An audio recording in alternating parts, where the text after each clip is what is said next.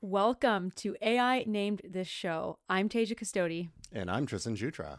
And we're your human hosts. On today's episode, we have a little bit of follow up on President Biden's executive order on AI. We've got what's slowly becoming one of my favorite things a Microsoft whoopsie doopsie, and a whole lot on the UK AI Safety Summit, which is totally going to save us all from the AI apocalypse, right? Right? Well, hello to our listeners in Denmark. And Tristan, do you know how you say hi in Danish? Hi. Hi. Hi. Oh, hi. So perfect. Love it. We Now nailed that, one for that- sure. That's the kind of language I can ba- get behind. We really, really nailed it. Well, Tristan, why don't you kick us off with a little bit of follow up? Well, last week we talked about AI regulation in the context of the U.S. executive order on AI.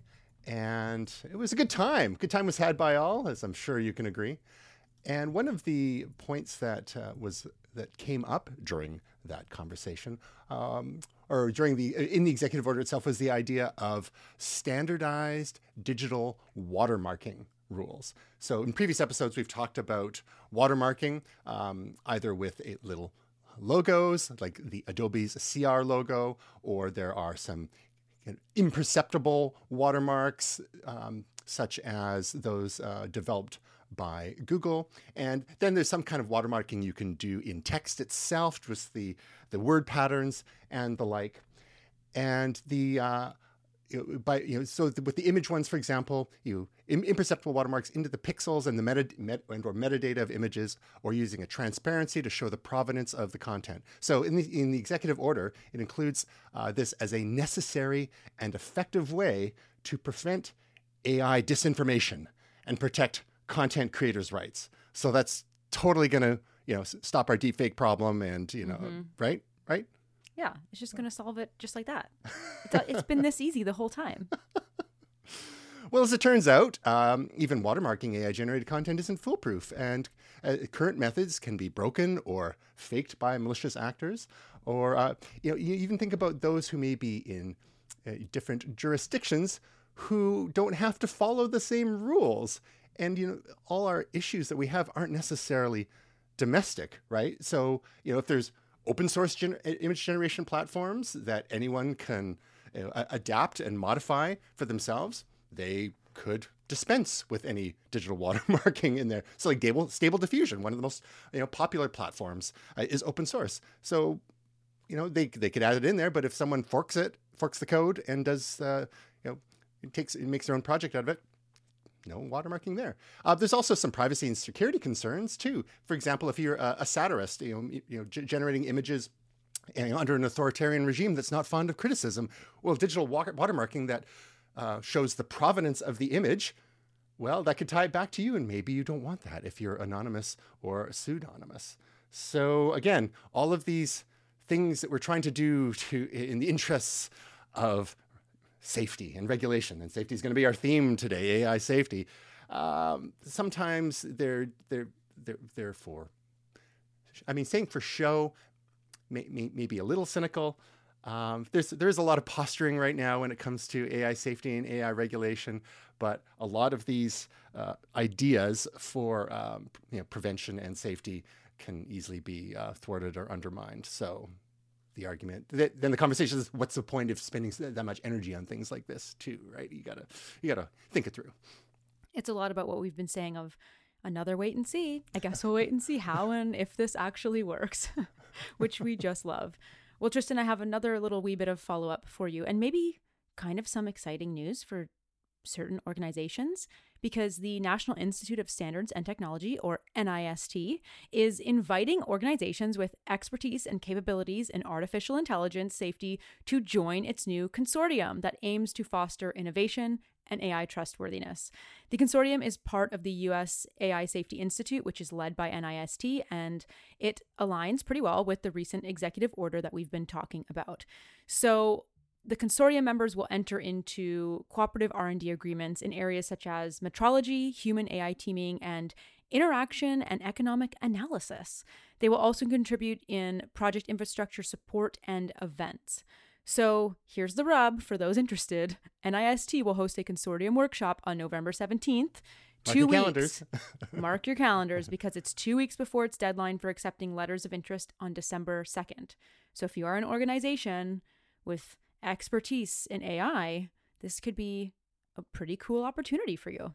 Get in there because that's the new hotness AI research and regulation. AI is so hot right now. Stop trying to make AI safety happen.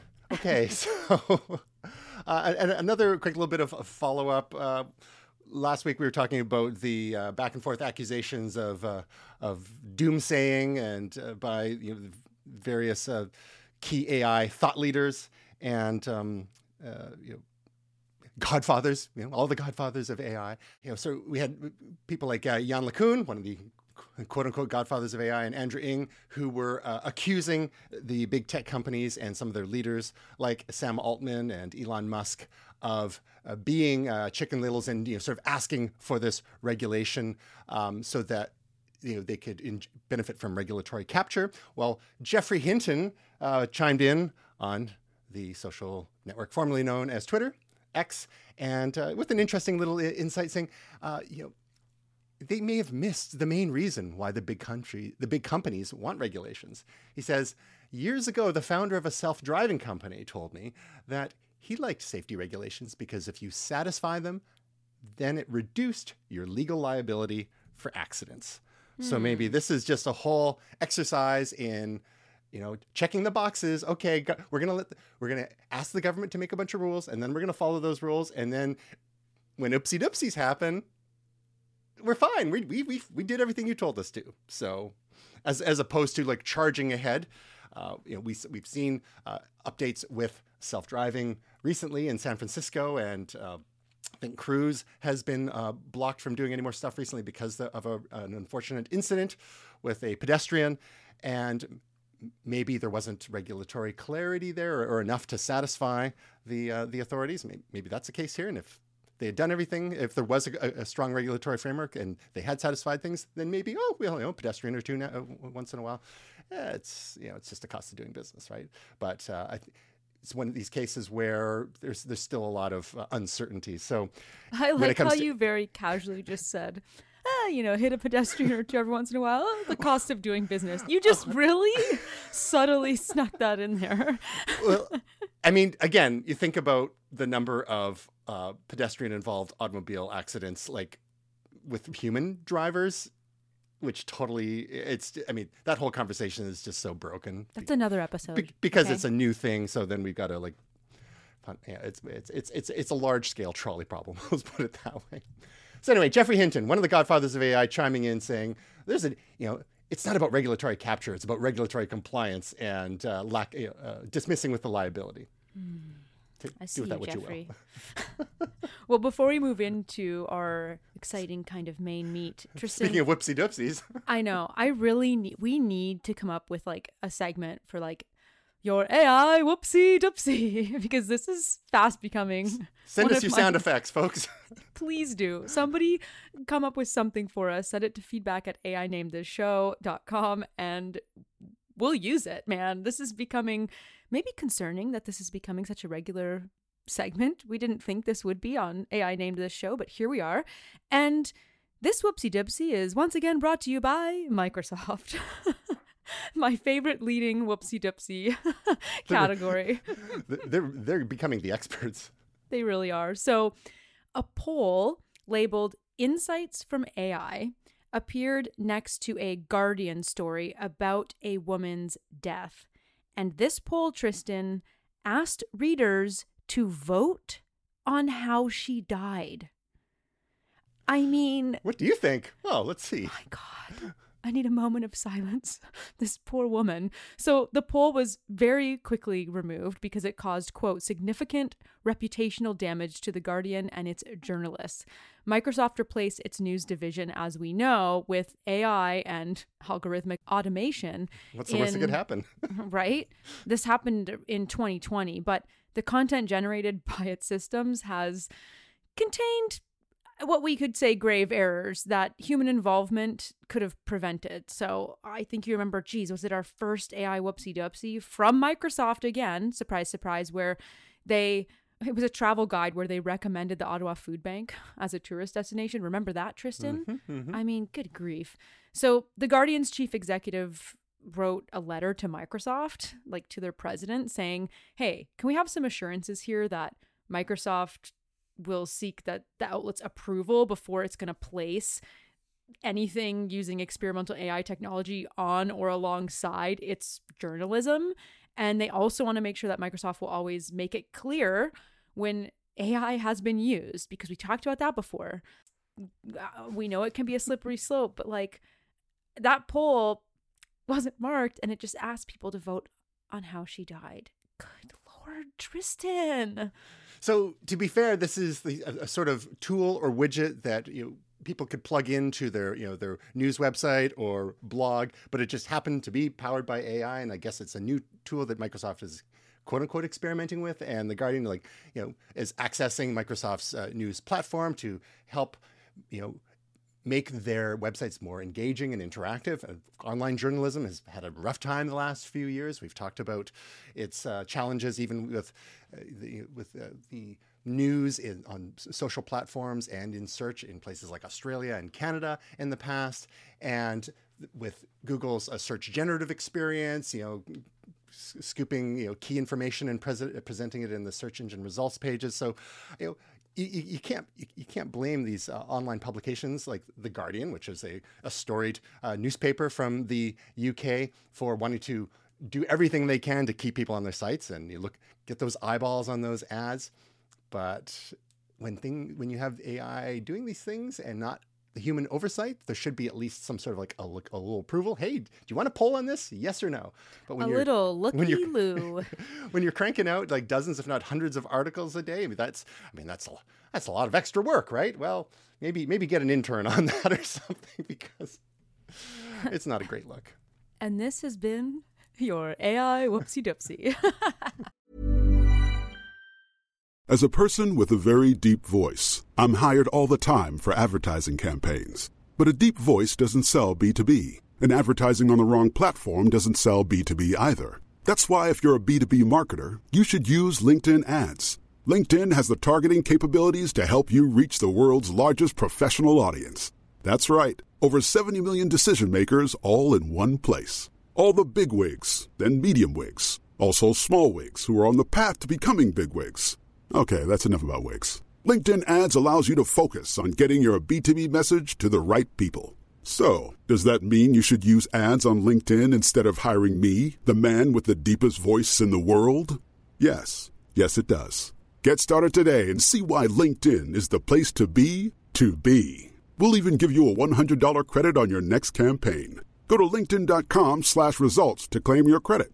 That's linkedin.com slash results. Terms and conditions apply. All right, should we get into the big guns, Tristan, or what? Speaking of UK, Ooh.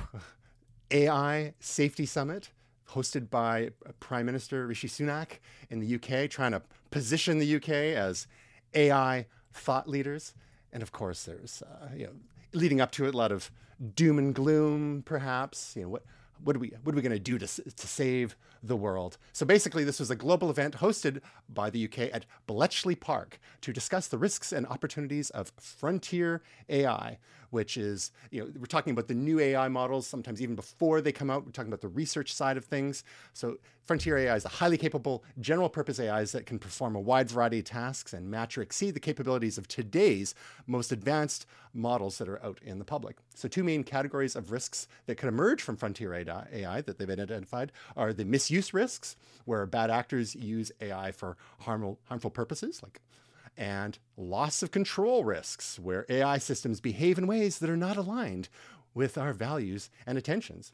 And so, some possible ways to increase AI safety that a lot of folks are talking about nowadays um, include creating ethical standards, ensuring transparency and accountability, fostering public awareness and education. I think that's a key one there, mm-hmm. and collaborating on AI safety research and standards. So, this is the start of a global process to identify, evaluate, and mitigate risks from frontier AI. The UK government will engage with various stakeholders, including countries, academics, civil society, and businesses, as well as, as the public, to you know hear their views and insights on this critical topic. So some lofty goals there for sure. And this all happened last week, just as we were recording. Uh, we were recording last week's episode, so this is our little roundup uh, today. And um, you know, there's lots of great intentions. Like the, the cynical people are saying, "Well, this is this is Rishi Sunak who's not doing great in the polls, trying to you know take the lead on a hot topic right now, right?" And it was upstaged a little bit by the US's uh, executive order mm-hmm. earlier the same week. So there's a little bit of jockeying for thought leadership in this whole space, of course. But you know that's I guess maybe that's a good thing because it means that, that various uh, governments are uh, taking this seriously, and of course they're calling the tech companies, big tech, to come and uh, say their part as well before it comes to getting them in front of Congress or House of uh, Parliament or House of Lords and and, and whatnot. Uh, once they've had, they've had whoopsie dipsies, so let's try to avoid the whoopsie dipsies on a global, you know apocalyptic sort of scale, I suppose. I mean, so, you really can't please everybody, can you? it's like every major country in the world is trying to figure out AI safety, but it's like, you know, I'm sure posturing, but it was a pretty crazy list of attendees, wasn't it? People that took part in this. Yeah, so we had, uh, of course, the um, delegates from various countries. So the US sent Vice President Kamala Harris. We had the European Commission President Ursula von der Leyen. Of course, Elon Musk, the head of Tesla and XAI and other companies, and uh, OpenAI's uh, Sam Altman. And, uh, you know, this is the whole event was sort of demonstrating the high level of global interest in AI safety. So this is the big, the big show, at least for now. Well, there was a couple notables that, of course, people were like, look who's missing. And that was also two people, Emmanuel Macron and uh, Mr. Joe Biden, who we've been talking about a little bit with his executive order. So, you know, they're saying, well, those two people weren't there, and that's very notable. And so, therefore, that can impact the effectiveness of and the global accept- acceptance of whatever outcomes come from this summit. I mean, I, I don't know. He sent Kamala, right? It's a bit loose. He sent Kamala. I mean, geez, we sent the vice president, people. like, maybe Mr. President couldn't go, okay? There's a lot going on. And political pundits will, of course, say things like, and they might not be wrong, that it's it's tough for vice presidents to stand out because the presidents get all the attention, and you know having some key portfolios for a vice president to aid with visibility, um, especially if they have presidential aspirations in the future. And there's been some questions about her viability uh, as as a candidate uh, vis-a-vis you know who the uh, opposition might be, mm-hmm. and uh, let's let's get let's get uh, Harris out there and. Um, represent, so to speak. But Macron from France not being there, well, he's, they're right in the heart of the EU. Mm-hmm. Come on.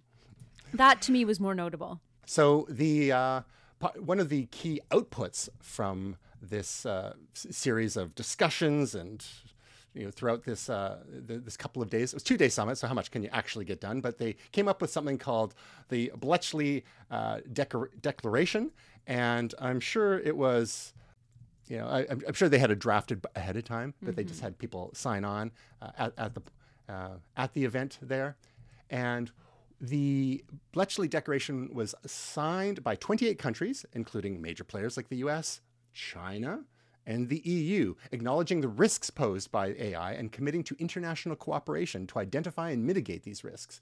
This declaration aims to foster global collaboration on AI safety and sets a two pronged agenda focused on identifying shared concerns regarding AI risks and building cross country policies for risk mitigation. So, again, these are just some early steps.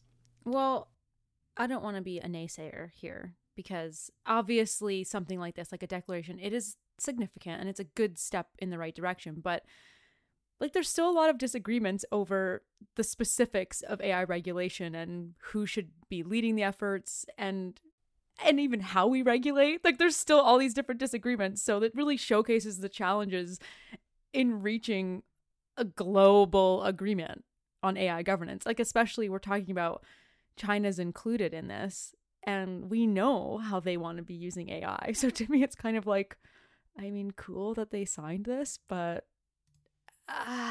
There's, there's a lot TBD in this department. isn't yeah, yeah, for sure. And both the US and the UK have taken the initiative to announce plans to launch their own AI safety in- institutes. And we just mentioned earlier on about what NIST is doing, and of course, the Department of Energy, and not to mention all the other nonprofits that already exist, but this is the ones with government blessings. And those in- uh, safety institutes are aimed at regulating the development and use of AI technologies, signaling a commitment to future regulatory efforts. So, yeah, we just got to get some more public agencies there. Everything will be tickety boo. Perhaps, or it could lead to more of like a fragmented and kind of inconsistent regulations if you think about it because if every country kind of take different stances and they have different AI safety institutes here and one there and uh you know is this going to hinder global cooperation and we talked last week didn't you know we say the more the more groups involved the more things can be slowed down so hopefully if we get a peek behind the curtain about really what's what's in this uh, agreement, if you will, maybe it would answer some of our burning questions. But I hate to keep saying it, Tristan. We're gonna have to wait and see. Well, the uh, the the tech firms that were represented there uh, included Meta and Google DeepMind, which actually was founded in the UK and then got bought by Google and then kind of combined with their uh, eventually combined with their other AI efforts. Uh, OpenAI, they've all expressed their commitment by agreeing to allow regulators to test their latest AI products before public release, indicating a sector-wide acknowledgement of AI risks. which I love very much. But this is like a volunteer thing, right? Mm, it's yeah. a volunteer agreement. You don't have to. You're not. None of these companies are legally obligated to comply in any type, you know, sense of the word there. So it's kind of like balancing transparency with proprietary interests could get a little bit challenging. I don't know that we necessarily. I mean, do we want to say things we need legal compliance in certain things? I mean, I know that's part of what we talked about with the executive order in the states at least, but yeah, it's going to be kind of interesting to see if this actually means anything. We know a lot of big companies say things a lot of the time and they say like, okay, here's a little a little aside. Whenever we watch our little Google events or our Apple events and they talk about what percentage of their their phones and their devices are made with green technology and they're going to go 100% green. And when we hear the word green, this and green, and we think, oh, great, this is so good. And everybody overlooks all the actual off puts they're putting into the environment, right? So is it actually them signing it? Is it actually going to hold them accountable, keep their feet to the fire? Or is it just something for them to pat themselves on the back and say, look, we're open to AI safety and regulation? Am I being too negative for you this episode? I'm usually the positive one.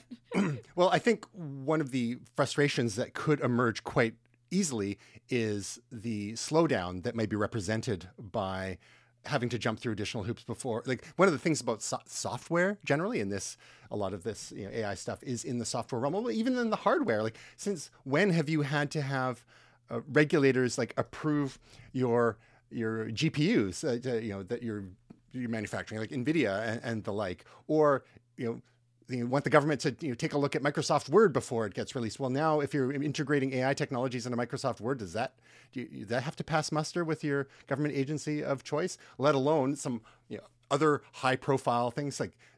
I, I could see tech companies who are you know known for moving fast and breaking things. One of Facebook's original internal mantras there. Uh, they're going to want to sit around for three months while you have you know government bureaucrats uh, review all this stuff to you know make sure it meets their their their guidelines, or do you want to like push ahead and get that edge on your competitors? You know, not not to mention like the the geopolitical rivalries going on as uh, as well, where speed is everything, keeping an edge up, uh, getting an edge on your competitors. So anyway, um, eh, there's there's there's some other little um, issues. They, they, some of the potential risks that they were uh, talking about included the risks associated with open source AI. Again, touched on a few minutes ago. That, that was a topic of discussion with concerns over malicious misuse by bad actors and the creation of super intelligence beyond human control. So people like Elon Musk and yet another AI godfather, Yoshua Bengio, who's from Canada, represent. Um, and uh, of course, Geoffrey Hinton, another AI godfather, was there who whose take on this stuff has been uh, a little more nuanced. When he first left Google, we talked about this several uh, months ago on our other show, Momentous Live, that he was leaving Google's DeepMind project because he wanted to be able to more uh, honestly and transparently comment on some of the developments. Some people thought that he was an AI doomer, and he's he's come out and saying like, no, I'm not a doomer per se. I'm a I just I just want to take a, a, common sense approach to these things, and he is. Uh, distancing himself from some of the other folks who are a little more pessimistic, but the idea, I think, the attention being paid to open source is is is so important because, as mentioned, if you've got open source AI projects that are developing really powerful models, well, that means anyone can access them and fork them into their own projects and use that power, maybe not for such great purposes. Yeah, it's really about finding a balance, right? Because open source is great for transparency and like the speed of innovation, but then you also have to kind of balance that with safety. Which is what the whole name of the game is here. That's the challenge. I'm so, so glad it's smarter people than us that are having to deal yeah. with that. So what do you do? Do you tell open source projects that can't be open source anymore? Like No. I mean, that's what I mean. It, I mean, open. I, I guess Open AI. I don't know if they are open source exactly, but they were a nonprofit, and now people are cl- calling them. Some people are calling them closed AI because they're not nearly as open as they used to be, especially since they got that sweet, sweet Microsoft. You're money. never gonna this is anytime you do anything in the world, you're never going to impress everybody. I'm going to go off on a side true, tangent. True. I mean, this somebody's is, this always podcast being be, a case in point, right? Like somebody's always going to be upset, and it's like just take the innovation for what it is. You guys, yeah. seriously. One of the other things that uh, kind of came to light during the summit was existing disagreements on regulatory approaches. The uh, UK is proposing a light touch approach to AI regulation. That kind of fits with uh, Rishi Sunak's a uh, bit more con- conservative or quasi libertarian uh, thoughts on certain things, which contrasts with the EU, EU's stricter AI Act. And we, one thing we know about the EU is they love to EU. They love, they love them some regulation, as evidenced by GDPR and other things. You know, great intentions, privacy, data handling, and the like, but big tech has really been uh, hitting a lot of roadblocks with the EU lately. Threatened, there's lawsuits being threatened against various big tech companies for not complying with this, that, and the other thing. Really um, making it difficult for things like targeted advertising and like. So yeah, let's. I mean, say what you want about privacy and you know be, getting these creepy, very targeted ads, but the uh, the I guess the other side of that is you see ads that are totally irrelevant to you, and is that more annoying? I, I, so I, the EU has taken a very clear stance on a lot of these uh, issues. Again, including AI. UK is trying to be a little less heavy-handed there, but so this there's some diversity in the regulatory frameworks showcased in the challenge uh, showcase the challenges in achieving unified global standards. Because again, everyone's got their own take on these things. And then one of the other things that raised a few eyebrows was China's participation in this whole process, of course, because uh, you know, there you think about things like their domestic application of AI, really good. I think facial recognition, how that all ties into your social credit score and the mass surveillance state they have. Again, kind of surprising that the EU, the, that uh, UK is taking a light touch, given the kind of quasi surveillance state that they've developed over the last uh, one or two decades with you know, CCTV everywhere and. I guess you start applying AI uh, sauce onto that, it could get r- even more powerful and dystopian. So maybe Sunak's trying to pump the brakes a little on that stuff. Um, so China has some academics and officials who are also concerned about the potential dangers of AI, and and they call for tighter regulation. So you know, AI's ambition to become a global leader in AI by 2030 has led to U.S. export restrictions on AI chips and equipment to China. So AI, uh, sorry, China is being deliberately suppressed and not being allowed to access the latest AI chips from manufacturers such as NVIDIA.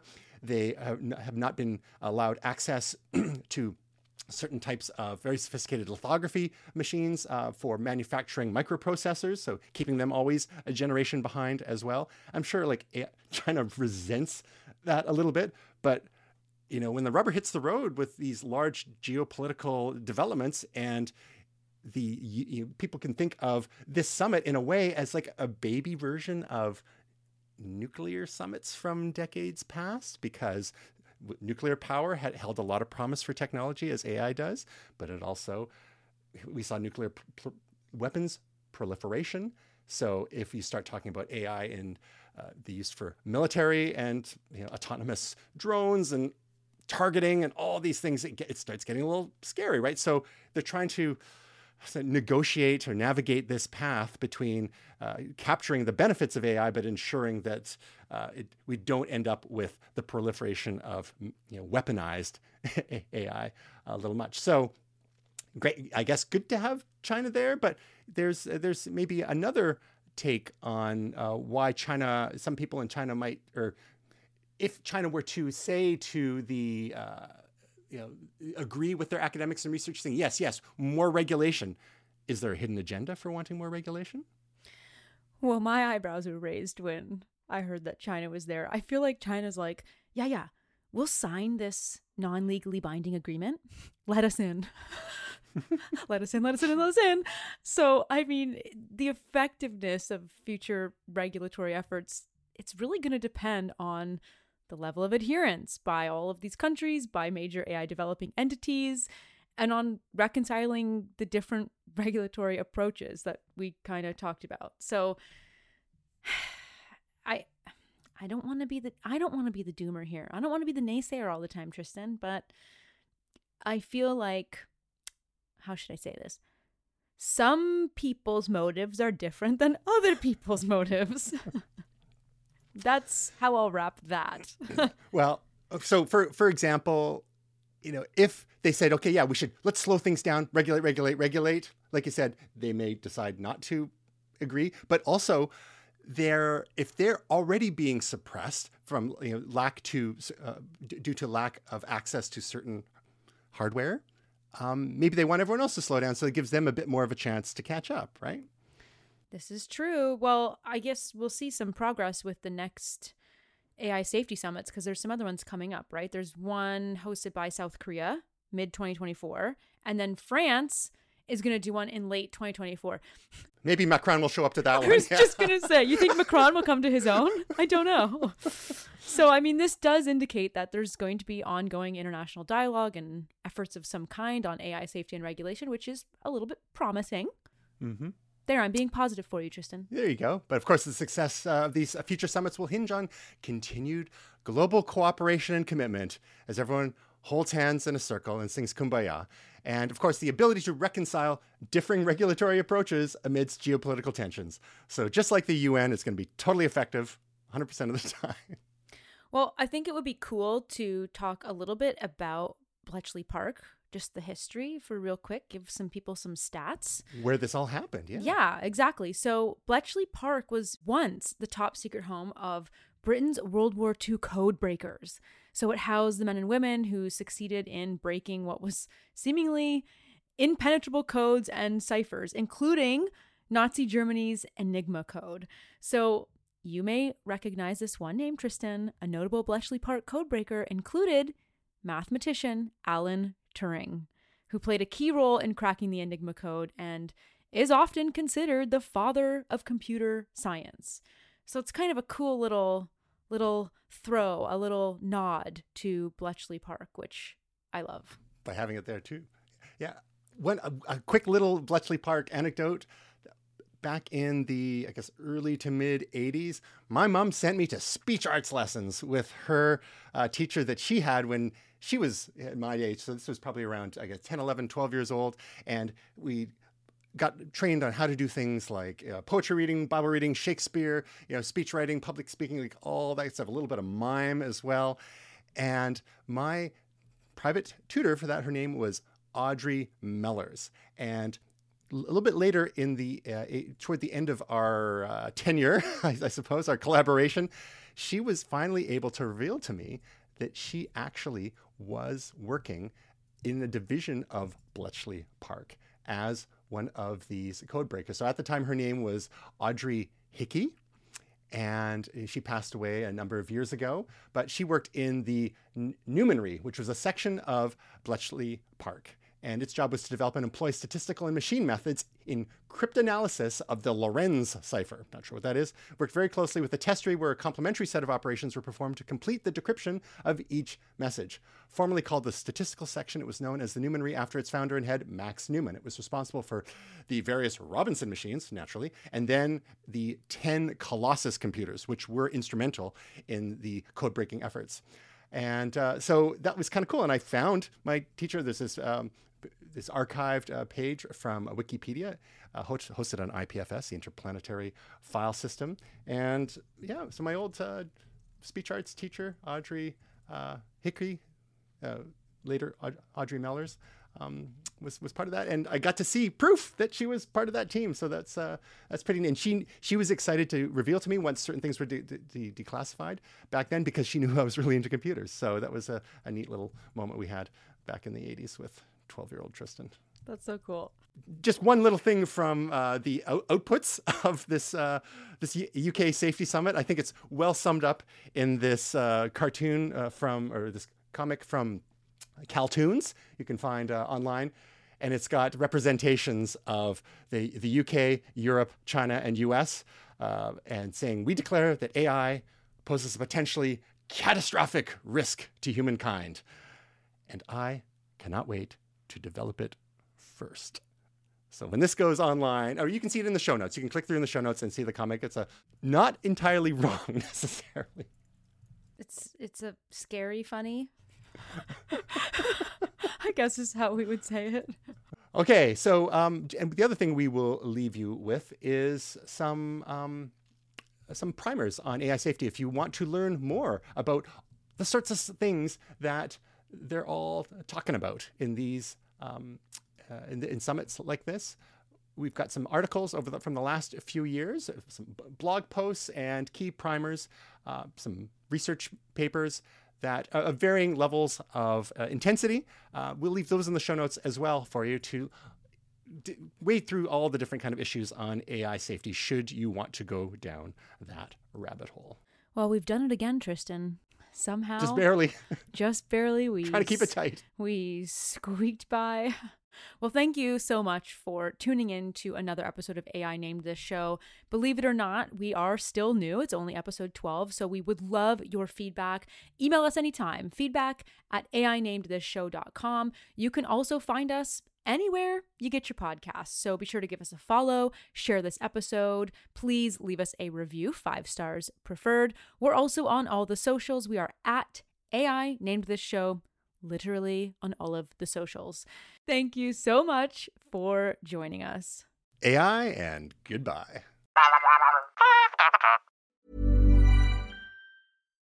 Botox Cosmetic, onabotulinumtoxinA, FDA approved for over 20 years. So, talk to your specialist to see if Botox Cosmetic is right for you. For full prescribing information, including boxed warning, visit BotoxCosmetic.com or call 877-351-0300. Remember to ask for Botox Cosmetic by name. To see for yourself and learn more, visit BotoxCosmetic.com. That's BotoxCosmetic.com.